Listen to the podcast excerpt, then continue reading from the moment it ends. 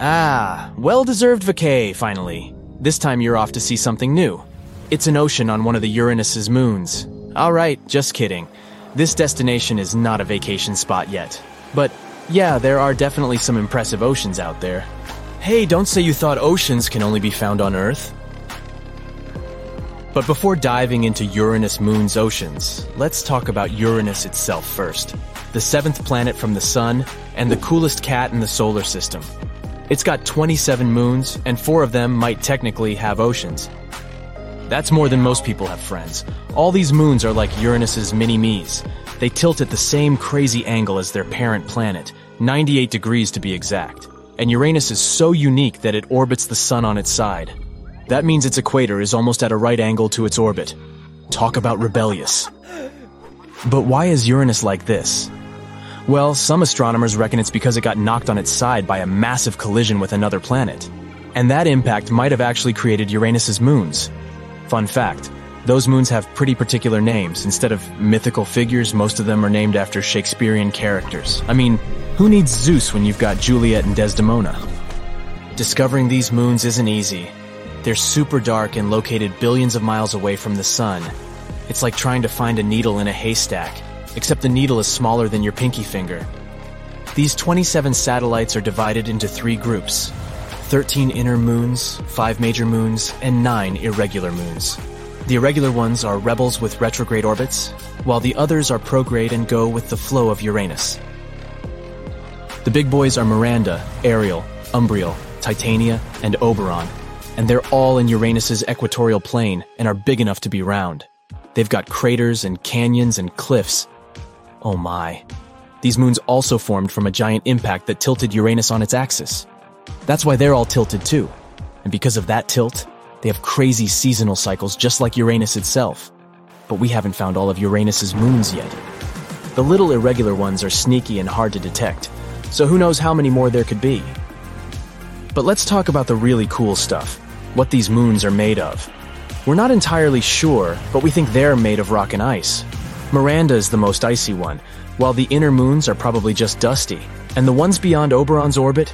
They're likely captured asteroids that could be rocky, or icy, or who knows what. But here's what really sets Uranus's moons apart. They're all tilted together with Uranus. That's wild. Exploring these moons could teach us so much about how ocean worlds form and stay active. Titania is the biggest moon of Uranus, but it's still less than half the size of Earth's moon with a diameter of about one thousand miles. It's also the eighth heaviest moon in the whole solar system. They named it after the fairy queen in A Midsummer Night's Dream. Titania's color is gray, and it has some shiny patches that scientists think are frost. It's made up of a mix of ice and rock, just like all the other moons close to Uranus. Oberon is the next biggest moon of Uranus, named after the fairy king in Shakespeare's play. It's almost the same size as Titania, and also has a half-ice slash half-rock composition. But Oberon's surface is way more cratered than the other Uranian moons. Umbriel and Ariel are the third and fourth largest moons of Uranus, with diameters of seven hundred twenty-six miles and seven hundred eighteen miles respectively. Umbriel is named after a bad spirit in an old poem, and it's the darkest of all Uranus's big moons. It only reflects sixteen percent of the light that hits it. Scientists don't know why it's so dark, but they think a bright ring around a crater might be caused by frost deposits. Ariel is the brightest of all Uranus's big moons, and it reflects over a third of the light that hits it. It's named after characters in both Pope's poem and Shakespeare's play. Ariel looks like the youngest moon, because it only has a few small craters from recent collisions.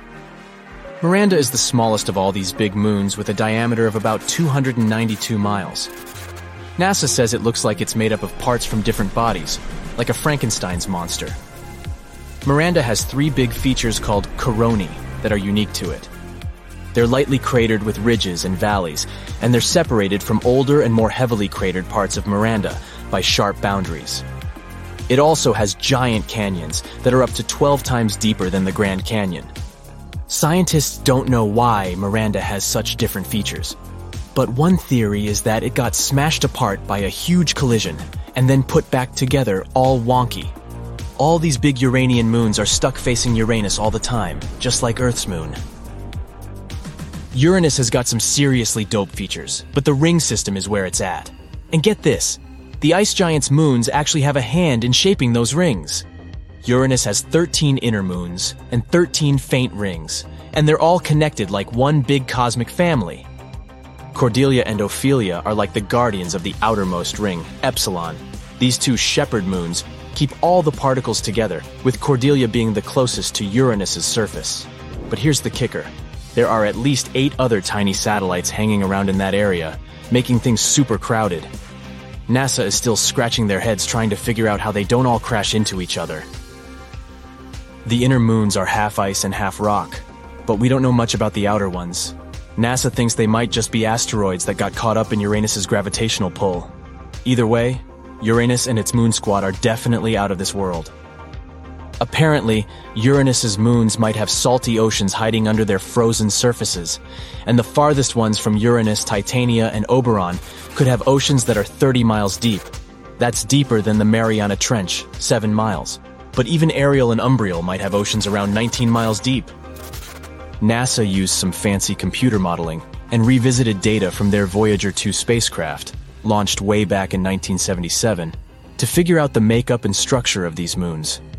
They found that Titania is huge enough to keep its internal heat and prevent its ocean from freezing. But get this, the other moons might have a chance at having warm oceans too. The researchers discovered potential sources of heat in the moon's rocky mantles that could release hot liquid and keep the oceans warm. And guess what?